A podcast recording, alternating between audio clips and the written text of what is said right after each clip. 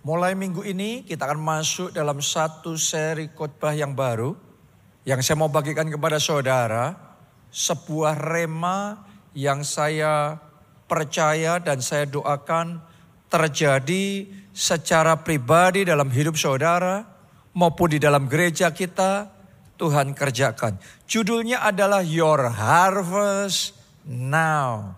Panenmu sekarang. Saya mau deklarasikan bahwa bulan ini adalah bulan panen raya. This month is the month of harvest. Dan saya berdoa setiap jemaat keluarga Allah, gereja kita, gereja keluarga Allah, bulan ini panen raya terjadi. Oke, bahkan bukan panen biasa, tapi ini panen raya panen yang masif. Nah saudara harus tahu kenapa kok saya ngomong seperti itu. Karena tidak semua panen itu levelnya sama. Tidak semua sawah, tidak semua ladang, tingkat produktivitasnya sama. Tidak semua pohon, tingkat berbuahnya sama. Ada pohon yang tingkat berbuahnya, produktivitasnya tidak menghasilkan buah. Itu tercatat di Matius 21 ayat 18 sampai 22 yaitu kisah pohon ara yang kayaknya daunnya kelihatan lebat, hijau, tapi ketika Tuhan Yesus mendekati untuk memetik buah tidak ditemukan buahnya. Jadi produktivitasnya no, gak ada hasilnya. Yang kedua adalah pohon yang berbuah namun buahnya mengecewakan. Di Yesaya 5 ada kisah tentang kebun anggur yang digarap dengan sungguh-sungguh tapi sayang hasil anggurnya asam, hasil anggurnya mengecewakan. Tapi ada juga yang ketiga yaitu pohon yang berbuah lebat dan buahnya manis. Saya percaya itu seperti yang dicatat di Mazmur 1. Berbahagialah orang yang kesukainya ialah Taurat Tuhan yang merenungkan siang dan malam. Ia seperti pohon yang ditanam di tepi aliran air. Yang menghasilkan buah pada musimnya. Apa saja yang dikerjakannya berhasil. Oh saya berdoa seperti itulah tingkat produktivitas jemaat keluarga Allah apa saja yang dikerjakan berhasil.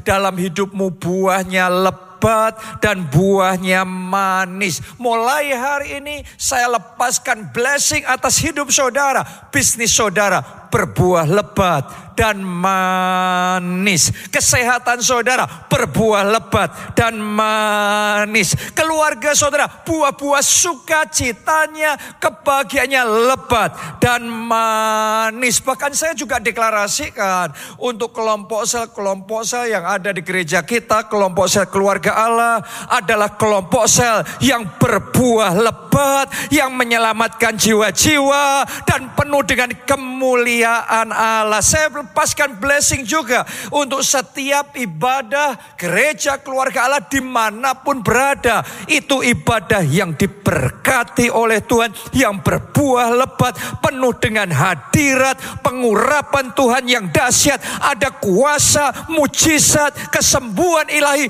tanda-tanda ajaib. Sehingga panen raya jiwa-jiwa masif terjadi. Gereja keluarga Allah, gereja yang berbuah lebat.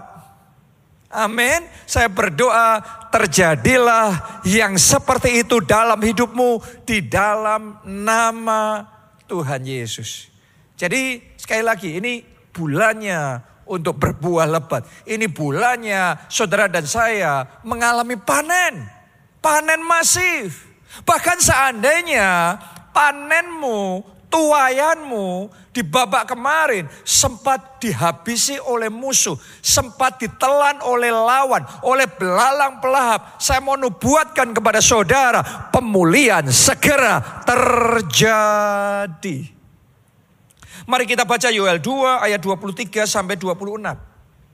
Saya percaya ada seseorang yang mendengarkan firman Tuhan ini. Dan ayat ini jadi rema di dalam kehidupan saudara. Saya bacakan.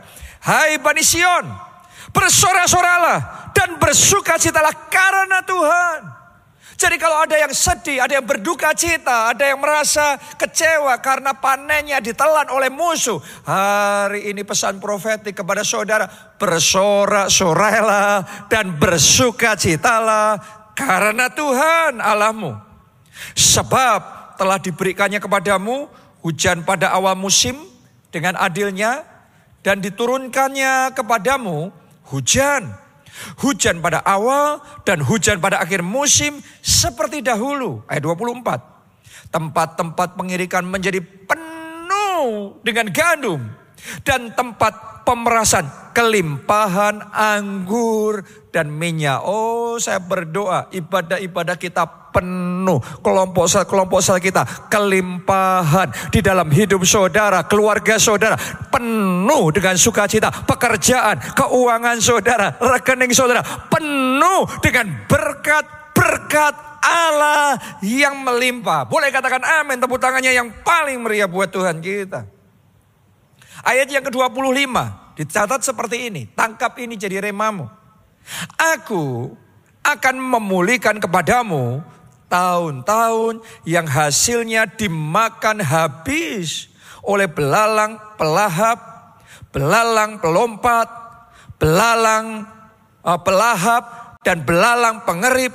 Tentaraku yang besar akan kukirimkan ke antara kamu Ayat 26, kalau pemulihan terjadi, firman Tuhan ngomong, maka kamu akan makan banyak-banyak dan menjadi kenyang. Dan kamu akan memuji-muji nama Tuhan Allahmu yang telah memperlakukan kamu dengan ajaib. Dan umatku tidak akan menjadi malu lagi untuk selama-lamanya. Haleluya. Jadi buat saudara yang selama sekian waktu berkatmu, sukacitamu, kesehatanmu, panenmu, kemenanganmu, kesuksesanmu, asetmu, kebahagiaanmu seolah-olah ditelan oleh berbagai macam belalang, oleh berbagai macam lawan musuh, oleh iblis yang selalu berusaha mencuri berkat-berkat saudara.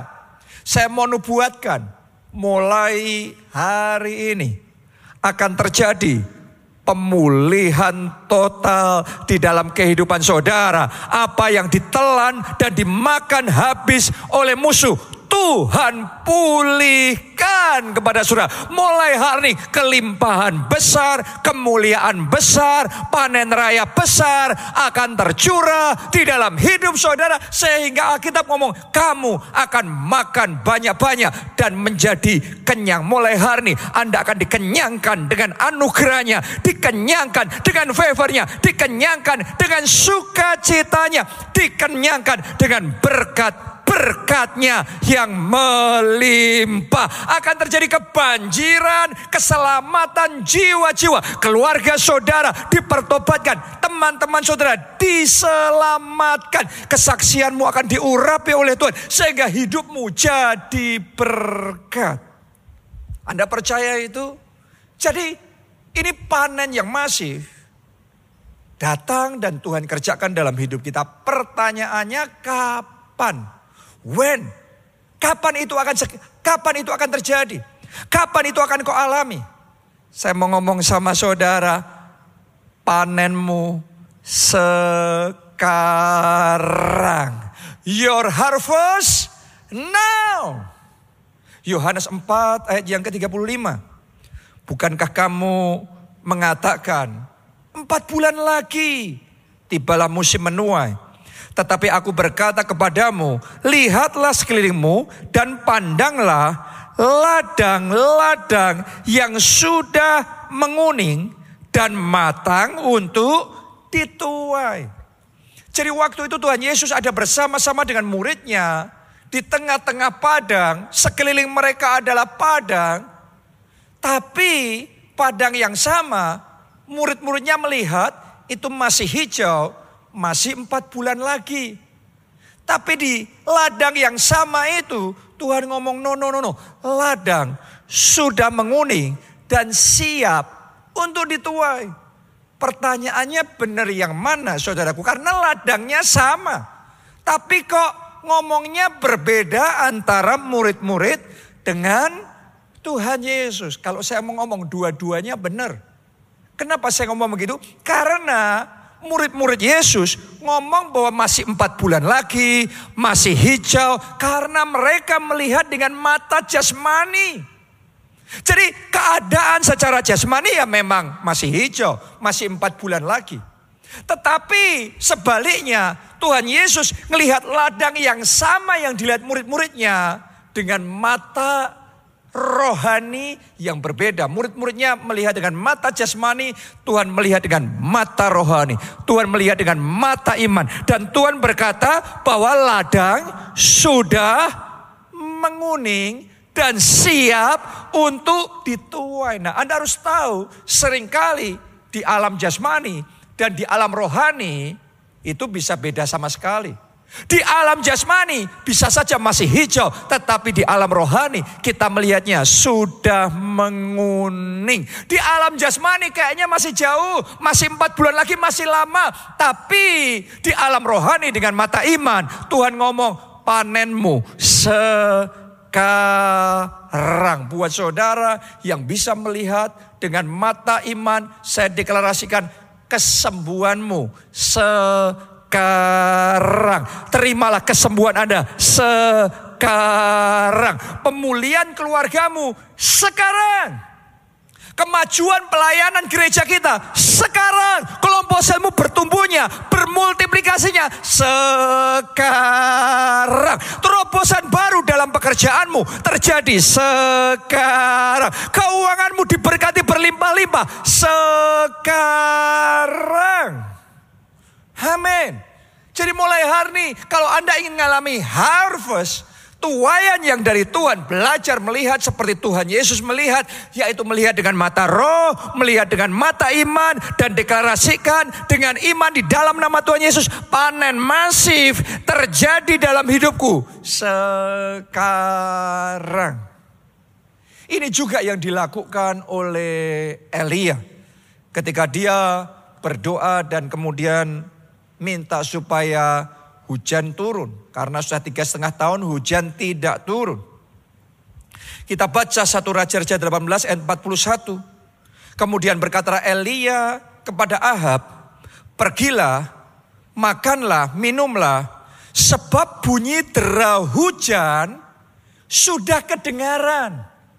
Hmm, Anda harus menyadari bahwa Elia ngomong seperti itu karena dia memakai telinga rohnya bahwa bunyi derau hujan sudah kedengaran. Padahal secara jasmani masih sama sekali belum ada hujan.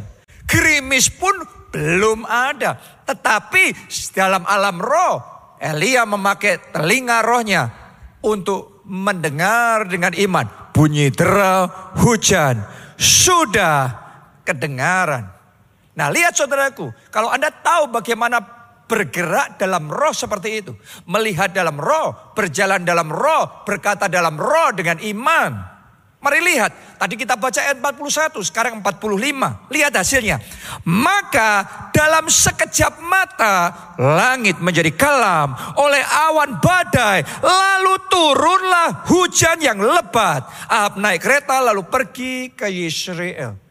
Kalau ditulis di ayat 45, maka dalam sekejap langit jadi kelam, awan badai, lalu turun hujan. Berarti di ayat 41, langit masih terang benerang, hujan sama sekali belum ada. Tetapi Elia belajar untuk mendengar dengan telinga rohnya bahwa bunyi derah hujan sudah kedengaran. Oh saya mau deklarasikan bunyi revival kegerakan besar sudah kedengaran. Bunyi lawatan Tuhan. Bunyi lawatan roh kudus. Sudah kedengaran bunyi pemulihan keluarga. Bunyi sukacita di dalam hidup saudara. Bunyi sorak-sorai kemenangan di dalam pekerjaanmu. Di dalam keuanganmu. Di dalam pelayananmu. Sudah kedengaran. Dan kalau engkau percaya itu dengan iman mulai saat ini terjadilah hujan masif berkat Tuhan, hujan masif mujizat Tuhan, hujan masif terobosan dan kemenangan, hujan masif revival, pertobatan, keselamatan jiwa-jiwa tercurah. Haleluya. Anda percaya itu? Saya percaya setiap full timer keluarga Allah terima hujan berkat yang masif. Saya percaya setiap ketua kelompok sel keluarga Allah terima hujan berkat yang masif. Saya percaya setiap tim ibadah di tempat ini terima hujan berkat Tuhan yang masif. Berapa banyak dari saudara semua jemaat keluarga Allah mau mengalami hujan berkat Tuhan yang masif, mau mengalami panen yang masif, panen yang dari Tuhan ini. Ada tiga kunci yang saya mau bagikan sama saudara. Nomor satu, pahami tujuan Tuhan memberikan panen yang masif. Jadi Tuhan kalau ngasih kita panen yang masif, kita harus ngerti Tuhan punya maksud. Ada tujuan Tuhan. Apa itu tujuan Tuhan? Kita baca Imamat 19 ayat yang ke-9 sampai 10. Ini bicara tentang panen yang masif saudaraku ya. Lihat kata Tuhan pada waktu kamu menuai hasil tanahmu, jadi kalau Tuhan ngasih tuayan, ngasih berkat dalam hidupmu, janganlah kau sabit ladamu habis-habis sampai ke tepinya. Artinya jangan kamu ambil semuanya untuk dirimu sendiri. Dan janganlah kau pungut apa yang ketinggalan dari penuaianmu. Jadi jangan Sampai tanpa tersisa semuanya diambil untuk diri sendiri. Ayat 10. Juga sisa-sisa buah anggurmu janganlah kau petik untuk kedua kalinya. Dan buah yang berjatuhan di kebun anggurmu janganlah kau pungut. Zaman itu kalau memanen anggur saudaraku itu butuh beberapa kali sehingga semuanya bisa dipungut. Tapi Tuhan ngomong, jangan engkau ulang-ulangi itu sehingga semuanya dihabiskan, diambil semua hanya untuk dirimu sendiri. No, ini petunjuk Tuhan. Tetapi semuanya itu harus kau tinggalkan bagi orang miskin dan bagi orang asing. Akulah Tuhan Allahmu. Jadi yang ngomong ini adalah Tuhan Allahmu. Apa yang baru saja kita baca ini perintah yang datang dari Tuhan Allahmu. Artinya kalau Tuhan ngasih kita panen, Tuhan mau kita bagikan juga sebagian panen kita untuk jadi berkat. Untuk orang asing, untuk orang miskin. Doa saya hidupmu diberkati untuk jadi berkat. Itu yang disadari oleh Boas ketika dia panen, dia sengaja membiarkan orang-orang yang lain, orang asing, orang miskin untuk bisa mendapatkan bantuan, mendapatkan sebagian dari panennya. Dia bagi berkat, nggak semuanya untuk dirinya sendiri. Salah satunya adalah Ruth. Ruth bisa memungut sebagian hasil panen dari Boas. Kenapa? Karena memang Boas mau jadi berkat. Justru ketika Boas mau jadi berkat itu menyenangkan hati Tuhan. Karena itu memang tujuan Tuhan. Kita diberkati untuk jadi berkat. Karena itu Tuhan bawa baik Boas maupun Ruth di dalam rencananya yang ajaib. Tuhan berkati mereka sehingga melalui keturunan mereka terlahirlah yaitu raja terbesar sepanjang sejarah bangsa Israel, Raja Daud, dan juga terlahirlah Mesias, sang juru selamat dunia. Coba saudara renungkan itu, itu berkat yang tidak ternilai, yang tidak bisa dibeli uang. Saya mau ngomong sama saudara, ketika hidupmu jadi berkat, yang Tuhan akan kerjakan sama saudara bukan terbatas hanya urusan finansial. Tetapi Tuhan akan mengerjakan apa yang tidak dilihat mata, tidak didengar telinga, tidak timbul dalam hati manusia. Itu Tuhan kerjakan dalam hidup saudara. Anugerah dan favornya yang melampaui finansial. Tuhan akan limpahkan itu. Perintahkan itu datang dalam hidup saudara. Itu sebabnya ayo jadi berkat. Hari ini saya mau ajak kita untuk cek diri kita masing-masing. Setiap panen yang Tuhan berikan, setiap berkat yang Tuhan berikan, setiap Anda menerima salary, setiap saudara dapat sebuah penghasilan, katakanlah satu juta rupiah yang Anda terima daripada Tuhan. Pertanyaannya apakah semua panen itu untuk dirimu sendiri? Atau ada yang engkau sisihkan untuk jadi berkat. Saya ajak saudara mulai hari ini Dimulai dari seberapa pun sedikitnya panenmu. Tapi saudara penuhi tujuan Tuhan. Yaitu kita diberkati untuk jadi berkat. Bahkan gereja kita juga diberkati untuk jadi berkat. Itu sebabnya di dalam proyek pembangunan KACT. Di dalam proyek pembangunan di atas tanah 20 hektar yang Tuhan percayakan kepada kita di kota Solo. Salah satu yang akan kita bangun adalah panti asuhan. Dan di panti asuhan itu kita mau menaungi anak-anak yatim piatu yang tidak berbapak, tidak beribu, tidak punya pengharapan. Kita mau jadi berkat. Kita mau dipakai jadi saluran berkatnya Tuhan. Untuk membesarkan mereka. Untuk mendidik mereka. Untuk melatih mereka. Untuk mempersiapkan mereka. Bisa mengalami rencana Tuhan yang besar. Oh saya berdoa jemaat keluarga Allah. Ayo gandengan tangan ya. Saudara yang mau dipakai Tuhan jadi berkat. Ayo semuanya saya ajak saudara menabur di dalam pembangunan panti asuhan di KACT tersebut. Kita kasih nama panti asuhannya ya panti asuhan generasi anak panah. Kenapa? Ini anak-anak yang nanti ada di panti asuhan itu, itu ibarat anak-anak panah yang sedang dipersiapkan dan pada waktunya akan di launching untuk melakukan kehendak Bapa memperluas kerajaan Allah sehingga nama Tuhan dipermuliakan. Karena itu saya ajak jemaat keluarga Allah, ayo menabur bersama, jadi berkat bersama, membangun panti asuhan generasi anak panah di KACT ini. Saudara bisa tanya rekeningnya di mana dan kemudian Anda bisa transfer ya bantuan saudara untuk jadi berkat. Itu nomor satu. Yang kedua yang saya mau bagikan sama saudara, kalau saudara mau mengalami panen masif dalam hidupmu, lakukan kehendak Tuhan. Jangan lakukan maumu sendiri, keinginanmu sendiri, keputusanmu sendiri, pikiranmu sendiri. No, no, no, no. Kerjakan kehendak Tuhan. Karena mengerjakan kehendak Tuhan pasti disertai Tuhan. Kalau engkau melakukan kehendak Bapa, engkau akan menikmati pengurapannya, backingnya, sehingga engkau akan mengalami percepatan rohani.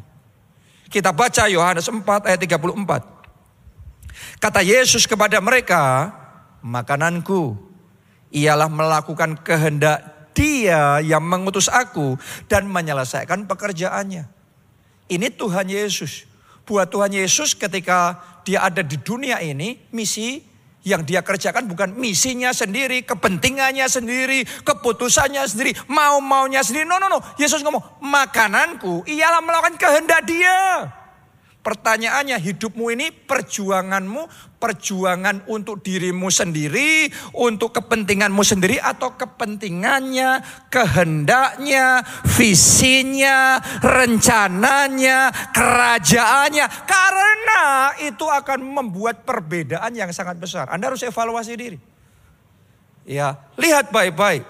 Begitu Yesus sudah ngomong begitu ayat 35 tadi yang kita baca. Bukankah kamu mengatakan empat bulan lagi tibalah musim menuai. Tetapi aku berkata kepadamu, lihatlah sekelilingmu dan pandanglah ladang-ladang yang sudah menguning dan matang untuk dituai.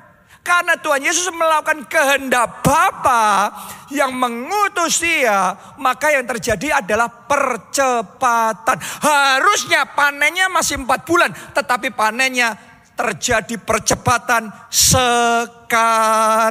Kenapa? Rahasianya melakukan kehendak dia yang mengutus kita. Wow. Banyak orang ngalaminya bukan percepatan, tapi perlambatan. Gerak langkahnya terus terseok-seok, terus berat, terus lambat. Kenapa? Karena kepentingannya sendiri, mau-maunya sendiri, kehendaknya sendiri, visinya sendiri, ya sudah, kekuatannya sendiri. Tapi saya berdoa jemaat keluarga Allah tidak seperti itu. Saya berdoa jemaat keluarga Allah di dalam kehidupanmu ada pengurapan Tuhan, ada kuasa Tuhan, ada tangan Tuhan yang ajaib. Terjadi percepatan-percepatan rohani dan terobosan-terobosan besar dalam hidup saudara. Itu sebabnya hari ini komitmen lakukan kehendak Tuhan. Apa itu kehendak Tuhan? Sederhana saudaraku, kehendak Tuhan itu adalah supaya jiwa-jiwa yang terhilang diselamatkan. Supaya kerajaannya maju di muka bumi. Gerejanya terus berkembang di muka bumi. Sampai nama Allah dipermuliakan. Jadi hari ini saya ingin ajak saudara, apa pun yang kau perjuangkan, mesti ada kepentingan kerajaan Allah diperluas. Kepentingan gereja Tuhan harus dimajukan.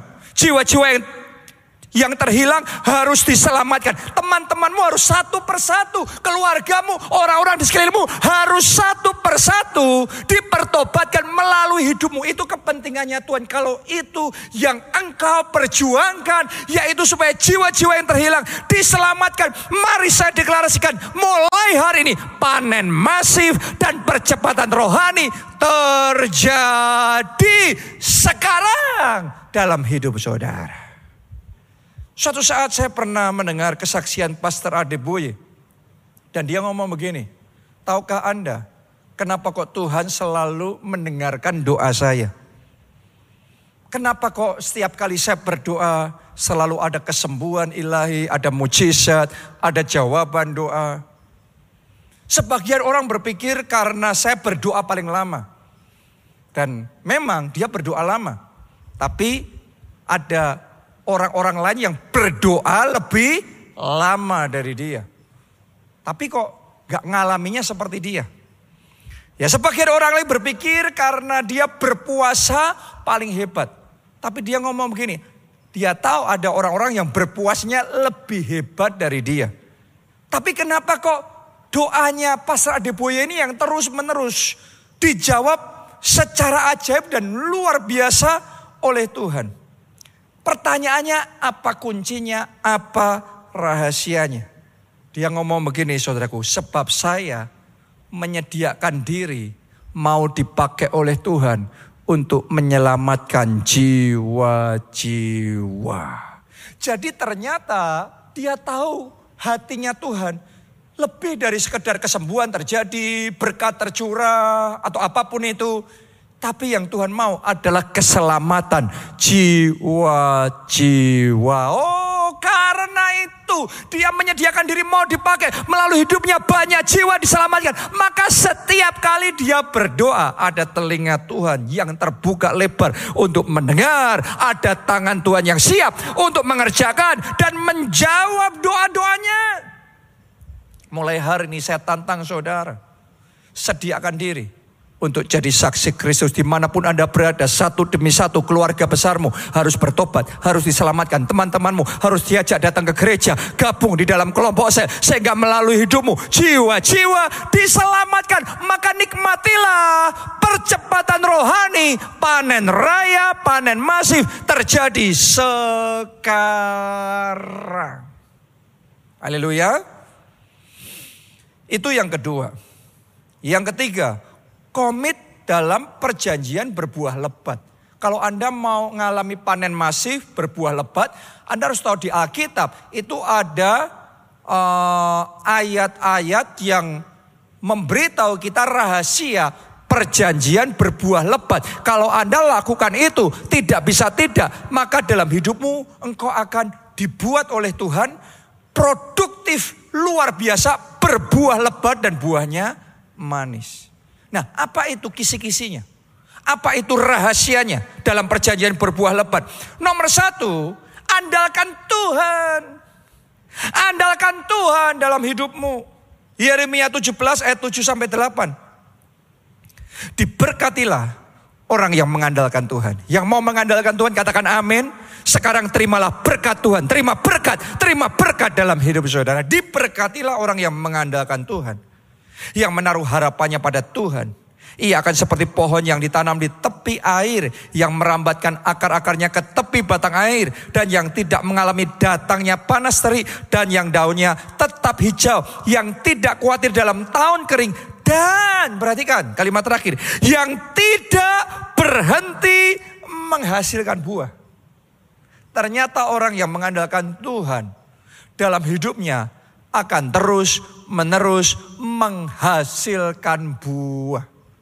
Saya mau ngomong sama saudara, kalau Anda andalkan kekuatan manusia, Anda akan dikecewakan oleh manusia. Kalau Anda mengandalkan uang jabatan, uang jabatan itu terbatas dan pada akhirnya Anda juga akan menjadi kecewa. Kalau engkau mengandalkan dirimu sendiri, maka lenyap, habis.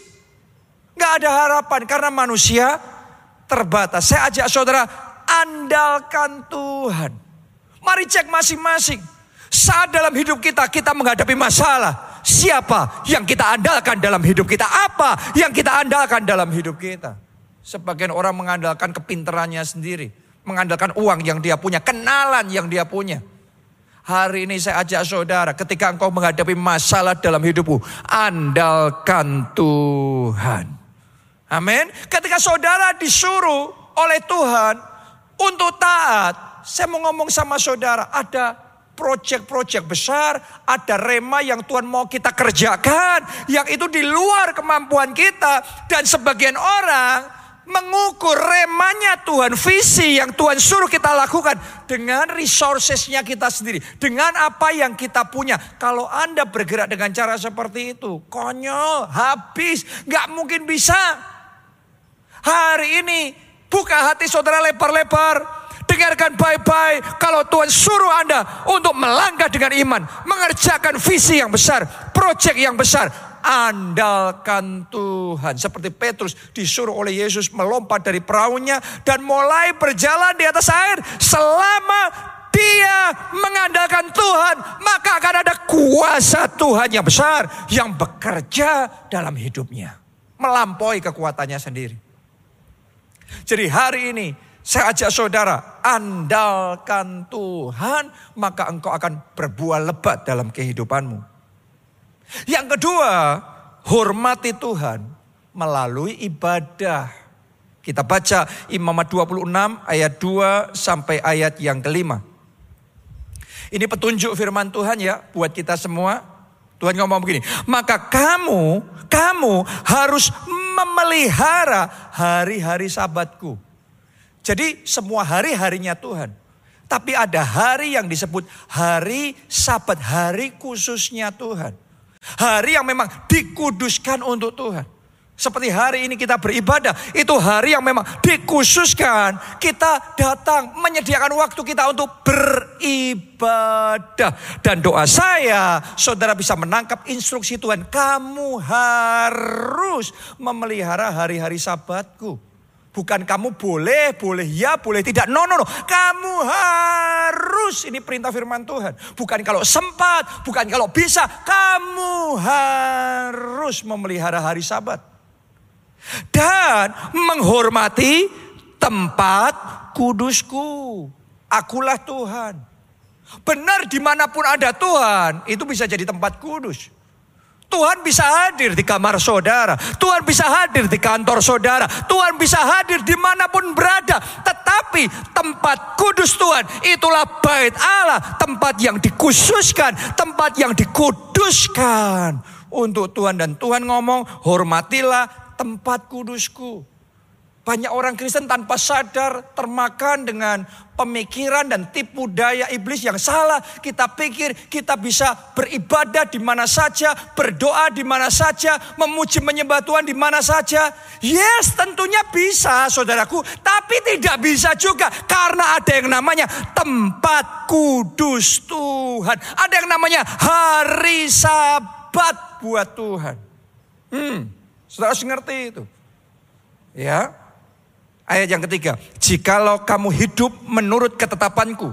Saya berdoa jemaat keluarga Allah hidup menurut ketetapan Tuhan. Bukan pemikiran manusia, bukan pengajaran manusia yang melenceng. Tapi menurut ketetapan Tuhan.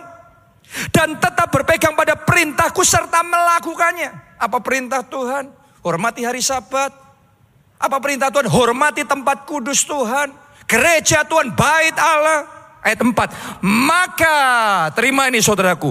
Aku akan memberi kamu hujan pada masanya sehingga tanah itu memberi hasilnya dan pohon-pohonan di ladangmu akan memberi buah. Kalau Anda terima instruksi firman Tuhan hari ini dalam hidupmu, Tuhan akan buat berbuah. Buahmu lebat dan panen masif terjadi. Artinya Anda harus mengerti, ada hubungan yang erat antara komitmen kita beribadah di rumah Tuhan, tempat kudusnya Tuhan pada hari Sabat dengan produktivitas yang dia kerjakan di dalam kehidupan kita.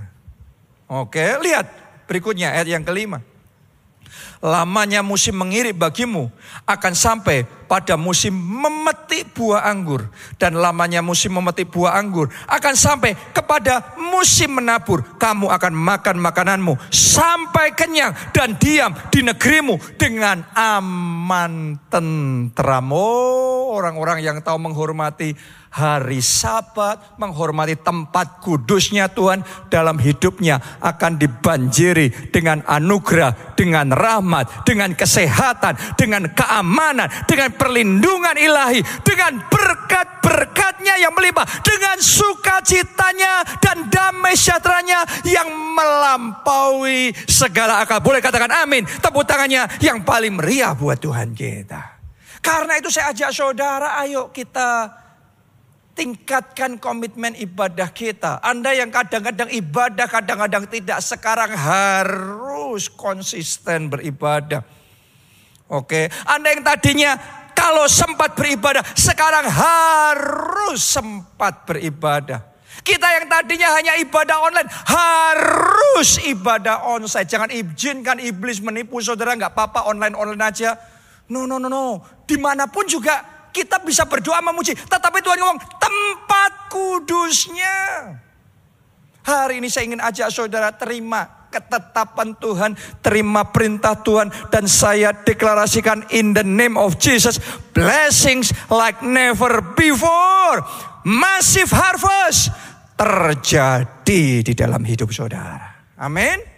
Yang terakhir yang ketiga, menomorsatukan Tuhan. Anda mau mengalami panen masifnya Tuhan, Nomor satukan Tuhan. Kita baca ya ayat yang terakhir. Imamat 19 ayat 23 sampai 25. Anda yang mau mengalami panen dari Tuhan, ada rahasianya ini. Firman Tuhan ngomong begini, apabila kamu sudah masuk ke negeri itu dan menanam bermacam-macam pohon buah-buahan, janganlah kamu memetik buahnya selama tiga tahun dan jangan memakannya.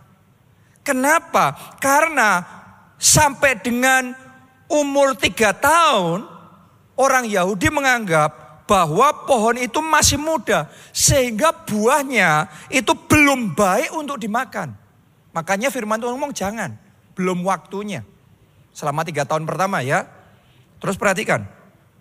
Ayat berikutnya. Tetapi pada tahun yang keempat. Setelah tiga tahun disuruh sabar nunggu. Sekarang masuk tahun keempat. Ayat 24 ngomong ini, tetapi pada tahun yang keempat haruslah segala buahnya menjadi persembahan kudus sebagai puji-pujian bagi Tuhan. Ini sudah nunggu tiga tahun, tahun keempat harusnya bisa panen untuk diri sendiri. Tapi firman Tuhan ngomong, no, itu harus jadi persembahan kudus sebagai puji-pujian bagi Tuhan. Ternyata panennya sebelum untuk diri sendiri harus untuk Tuhan terlebih dahulu. Menomorsatukan Tuhan. Semuanya katakan menomorsatukan Tuhan. Semuanya katakan saya mau menomorsatukan Tuhan. Mari lihat ayat 25 hasilnya. Barulah pada tahun yang kelima kamu boleh memakan buahnya kalau itu engkau lakukan lihat apa yang terjadi. Supaya hasilnya ditambah bagimu akulah Tuhan Allah. Mulai hari ini saya deklarasikan. Hasilmu panenmu, berkatmu ditambah. Mulai hari ini tidak ada lagi pengurangan, yang ada penambahan. Mulai hari ini tidak yang minimal, mulai sekarang maksimal. Mulai hari ini bukan semakin sedikit, saya deklarasikan semakin melimpah, semakin besar yang Tuhan curahkan di dalam hidup saudara. Karena itu, nomor satu kan Tuhan. Nomor satu kan Tuhan. Saya ulangi sekali lagi, nomor satu kan Tuhan dalam pekerjaanmu, dalam keuanganmu, nomor satu kan Tuhan. Anda lihat di dalam Alkitab. Kisah mujizat lima roti dan dua ikan. Ketika diminta siapa yang ada membawa makanan untuk diberikan. Saya yakin banyak juga yang bawa makanan. Bawa bekal. Tapi yang kasih cuma satu anak.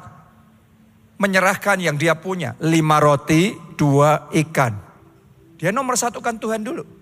Harusnya dia bisa makan kenyang itu sendiri. Tapi dia nomor satu kan Tuhan. Dia serahkan lima roti dan dua ikan itu benih profetik yang dia taburkan, yang dia bawa untuk menomorsatukan Tuhan. Dan karena dia nomor satukan Tuhan, terjadilah mujizat yang melampaui apa yang dia pikirkan dan bayangkan. Lima roti, dua ikannya bisa dipakai untuk memberi makan lima ribu orang laki-laki. Masih sisa dua belas bakul. Dulu saya pikir dua belas bakul itu untuk 12 murid Yesus. Setiap murid dapat satu bakul. Tapi saya tahu saya salah. Saya tahu 12 bakul itu Tuhan berikan kepada anak kecil yang membawa lima roti dan dua ikan. Dia yang menaburkan benih profetik. Dia yang menomorsatukan Tuhan. Dia yang mengutamakan Tuhan. Dia yang menjadikan Tuhan yang pertama. Lebih dari segalanya dalam hidupnya. Karena itu yang terjadi dalam hidup anak kecil itu. Panen masif. Lima roti, dua ikan yang terbatas. Sekarang jadi dua belas bakul. Saya mau nubuatkan kepada saudara apa yang sedikit yang ada di tangan saudara. Belajar menomorsatukan Tuhan.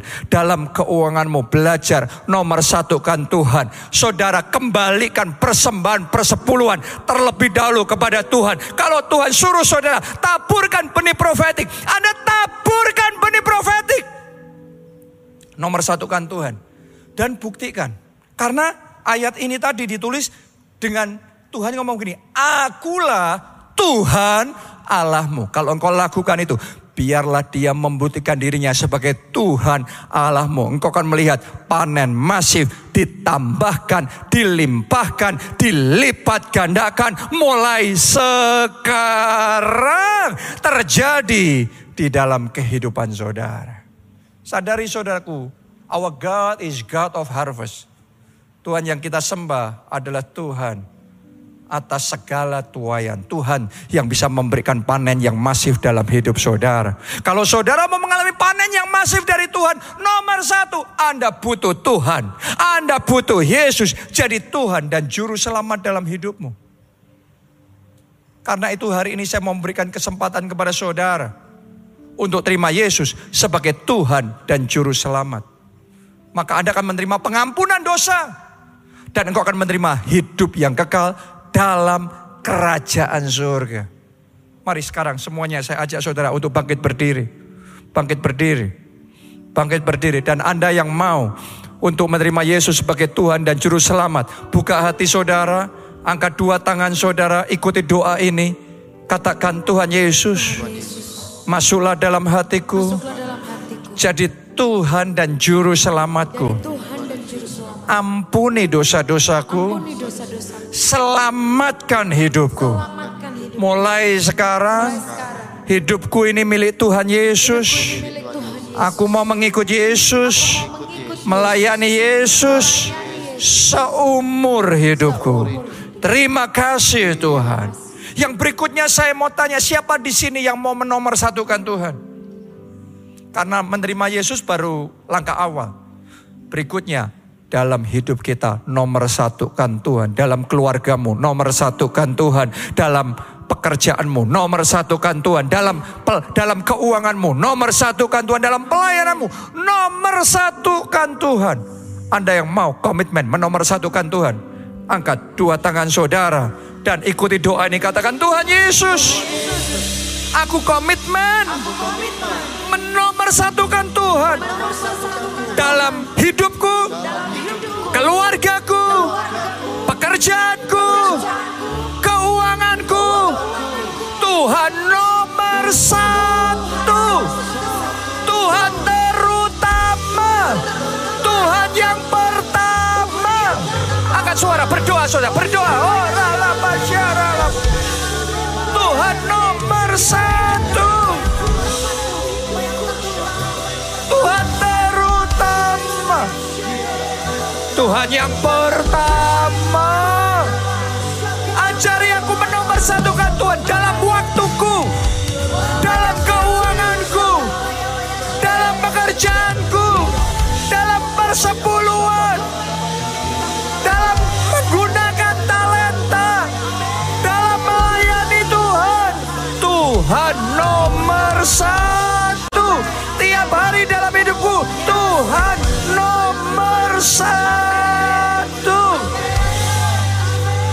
Syara lapa syara lapa Ora lapa syara lapa syara lapo. Sikira lapa syara lapo. Ora lapa syara lapo. Sikira lapa syara lapa Tuhan nomor satu. Jesus. Jesus. Jesus. Sekarang saya mau berdoa. Sementara engkau menomorsatukan Tuhan. Saya mau berdoa. Firman Tuhan hari ini dimeteraikan dan terjadilah itu di dalam kehidupan saudara. Anda mengalami harvestmu, panen rayamu, panen masifmu. Sekarang. Angkat dua tangan saudara. Katakan dalam nama Yesus. Lebih kuat lagi dengan iman. Katakan dalam nama Tuhan Yesus. Panen rayaku. Panen masifku. Terjadilah. Sekarang. Ya sekarang. Dimulai sekarang. Doa saudara dimulai sekarang. Sekarang. Kemenangan sekarang. Sekarang. Kesembuhan sekarang terobosan sekarang, kemajuan sekarang, mujizat sekarang. Coba doa sekarang, sukacita sekarang, damai sejahtera sekarang. Oh rala pasya, rala pasya. Kami percaya sekarang Tuhan, sekarang, sekarang, sekarang panen masif itu sekarang. Nyatakan kemuliaanmu Tuhan. Kemuliaan besar dinyatakan.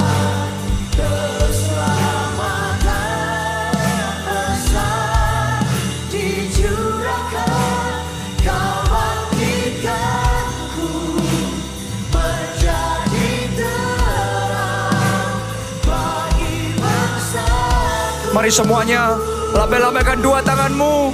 Katakan bersama-sama.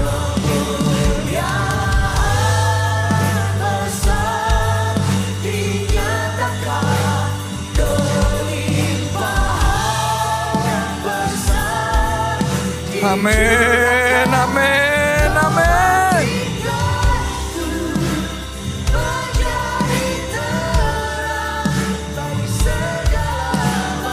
Mari dengan iman deklarasikan bersama-sama yang paling kecil Tuhan jadikan kau yang besar.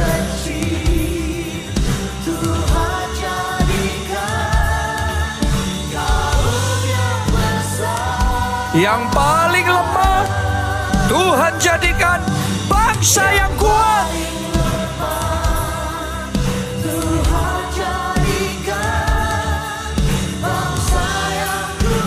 Sekali lagi, mari semuanya bersama katakan, yang paling kecil Tuhan jadikan kaum yang besar. Yang paling lemah Tuhan jadikan bangsa yang kuat. Semuanya lambaikan tanganmu katakan. Besar dinyatakan keselamatan. Besar dicurahkan kau bangkitkanku menjadi terang bagi bangsaku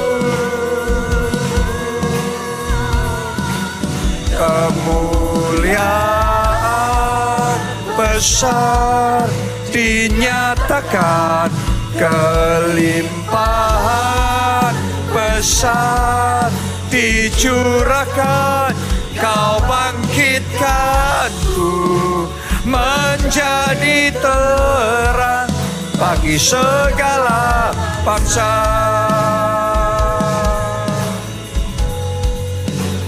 kau bangkitkanku menjadi terang bagi segala bangsa.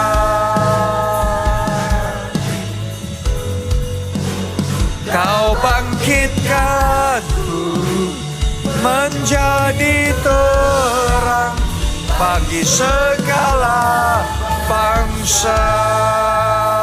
Haleluya. Terima kasih Tuhan. Mari angkat dua tangan saudara dan terima berkat Tuhan ini. Diberkatilah saudara oleh Tuhan. Amin. Diberkati keluargamu oleh Tuhan. Amin. Diberkati studi dan pekerjaanmu oleh Tuhan. Amin. Diberkati kesehatan dan masa depan saudara oleh Tuhan. Dan diberkatilah pertumbuhan rohani serta pelayananmu oleh Tuhan. Sehingga hidupmu jadi berkat. Amin. Dan kesaksianmu membawa jiwa-jiwa Dalam anugerah Allah Bapa, cinta kasih Yesus Kristus, persekutuan dengan Roh Kudus sekarang sampai selama-lamanya. Mari bersama-sama katakan amin. Salam keluarga Allah. Tuhan Yesus memberkati.